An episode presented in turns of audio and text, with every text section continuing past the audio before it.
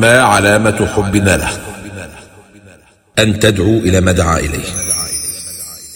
ربنا صلى عليه والملائكة عليه صلوا واللي بيصلي عليه خطوته للخير تدله الصلاة على رسول الله عطرها يملى الحياة. اروي قلبك كل يوم الهنا والخير يدوم بالصلاة على الرسول. بتمحي كل الهموم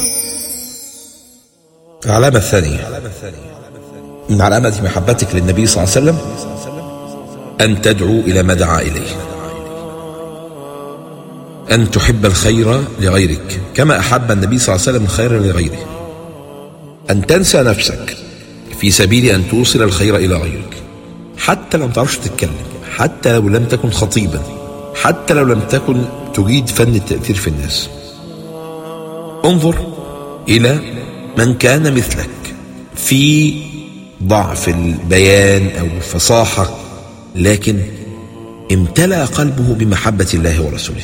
كان بيعمل إيه؟ ناس بتاخد رسائل وتوزعها على قرايبها أو أصحابها. ناس بتكتب بوستات على الفيسبوك ناس بتحاول توصل للناس وسائل الخير. لا يكن الإنسان عامل زي الأرض الصحراء اللي بتبلع المية ولا تنبت الزرع. لا يكن الإنسان متلقيا لا ملقيا. لا يكن الإنسان مستمعا لا قائلا. لا يكن الإنسان منتفعا لا نافعا. الإنسان عليه أن يعلم أن اليد العليا خير من اليد السفلى. وأن المتكلم بالخير خير من الصامت عن هذا الخير.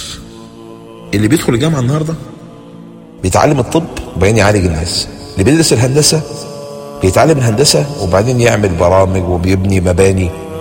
اللي بيتعلم التجارة عن والده بيذهب إلى الأسواق ويضرب بأمواله في هذه الأسواق. ليه ما يكونش ده حل مع دين ربنا سبحانه وتعالى؟ ليه النهارده في ناس بتموت من المسلمين؟ دون أن يرشد غيره بكلمة إلى الخير.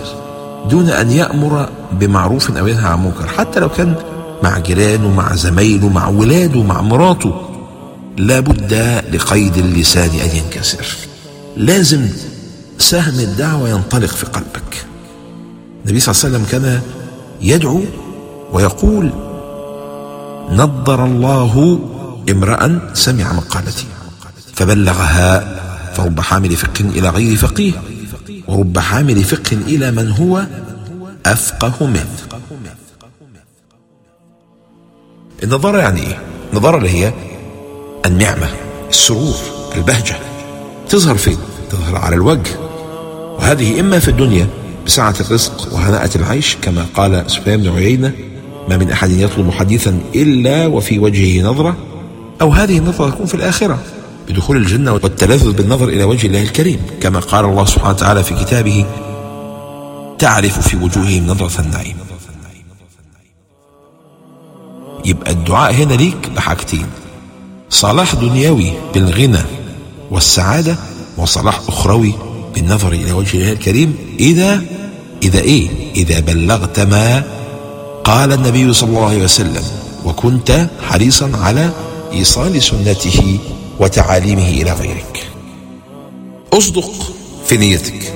أصدق مع النبي في محبته. والله عندها سيطلق الله سبحانه وتعالى لسانك وسيجمع لك قلوب الناس وسيعطي لكلماتك تأثير نفس تأثير الخطباء البلغاء. واسأل نفسك النهارده هل بذلت جهدا لتهدي من حولك؟ هل التزم من تعرف من حولك بشريعة الإسلام هل واظبوا على الصلاة؟ هل تنهاهم صلاتهم عن الفحشاء والمنكر؟ المسجد ليس صومعة للخاملين. المسجد ده مركز انطلاق مركز تلقي. يتلقى الإنسان الوحي فيه ويستمد النور من السماء ثم يخرج من المسجد لينشر هذا النور. المنتظر الإنسان يخرج من المسجد إلى مدرسته إلى جامعته إلى عيادته إلى مكان عمله لينشر هذا النور الذي استقاه من المسجد.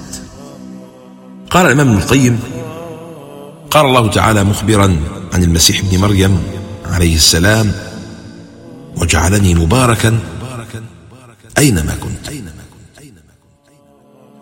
ما معنى مباركا؟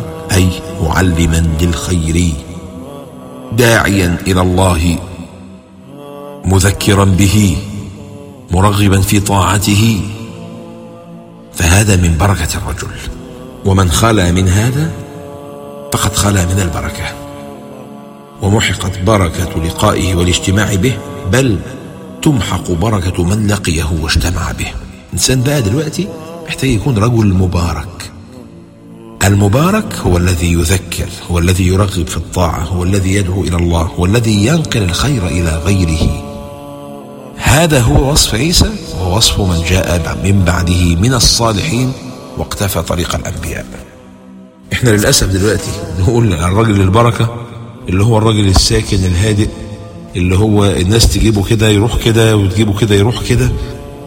ده البركة ده هو المتحرك هو النشيط هو المتحمس هو الذي يمتلئ بالعزم والنشاط لكي ينشر هذا الدين والخير.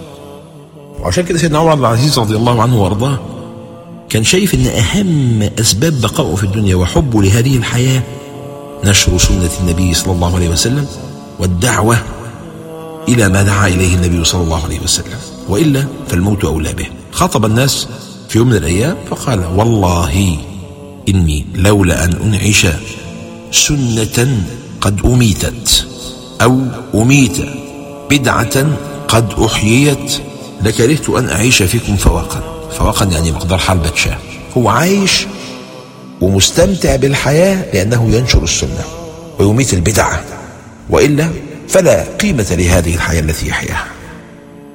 في معنى هنا اسمه معنى التعزير. قال الله تعالى في القرآن فالذين آمنوا به وعزروه ونصروه واتبعوا النور الذي أنزل معه أولئك هم المفلحون. معنى التعزير في هذا الموضع هو التقوية والنصرة والمعونة. ويعرف الإمام ابن تيمية التعزير فيقول اسم جامع لنصره وتأييده ومنعه من كل ما يؤذيه. يبقى من نيتك وأنت تدعو إلى ما دعا إليه النبي صلى الله عليه وسلم أنك تنصر بذلك النبي صلى الله عليه وسلم. النبي صلى الله عليه وسلم كان في مكة قبل الهجرة يطوف على الناس يطلب النصرة حتى يتمكن من إبلاغ الدعوة. وعندما أراد الهجرة أخذ البيعة عليهم أن ينصروه وأن يمنعوه مما يمنعون منه أهليهم. وقيامه بواجب الدعوة إلى الله سبحانه وتعالى هو في حقيقته قيام بنصرة النبي صلى الله عليه وسلم والدفاع عنه. لهذا الله تعالى بين إلا تنصروه فقد نصره الله. من تقاعس عن نصرة النبي اليوم بنشر هدايته وشرعه فقد حرمها من هذه المنزلة ونصر الله نبيه بنا أو بغيرنا الشيخ أحمد شاكر كان بيروي قصة عن والده الإمام محمد شاكر. كان وكيل الأزهر وسمع بعض الخطباء في مصر. يمدح أحد أمراء مصر. عندما أكرم طه حسين فقال في خطبته يتملق الأمير وينافقه. يقول جاءه الأعمى فما عبس بوجهه وما تولى. يعني يعرض بالنبي صلى الله عليه وسلم. مصيبة. حيث أن القرآن ذكر أن النبي صلى الله عليه وسلم عبس وتولى أن جاءه الأعمى. شاكر عمل إيه وقف أمام الناس وقال إن صلاتكم باطلة. وأمرهم أن يعيدوا صلاة الجمعة لأن الخطيب كفر بهذه الكلمة التي تعتبر شتما للنبي صلى الله عليه وسلم تعريضا لا تصريحا الله سبحانه وتعالى لم يدع هذا المجرم يفلت بهذه العقوبة. فضلا عن عقوبته في الآخرة إلا أن يرحمه الله. يقول الشيخ أحمد شاكر فأقسم بالله لقد رأيته بعيني رأسي بعد بضع سنين وبعد أن كان عاليا منتفخا مستعزا. بمن لاذ به من العظماء والكبراء؟ رأيته مهينا ذليلا خادما على باب مسجد من مساجد القاهرة. يتلقى نعال المصلين يحفظها في ذل وصغار. حتى لقد خجلت أن يراني وأنا أعرفه وهو يعرفني لا شفقة عليه. فما كان موضعا للشفقة ولا شماتة فيه ولكن لما رأيت من عبرة وعظة الشيخ محمد شاكر نصر النبي صلى الله عليه وسلم في موضع تجب فيه النصرة ولم يدع هذه الكلمة تمر مر الكرام انتصارا للنبي صلى الله عليه وسلم وذبا عنه.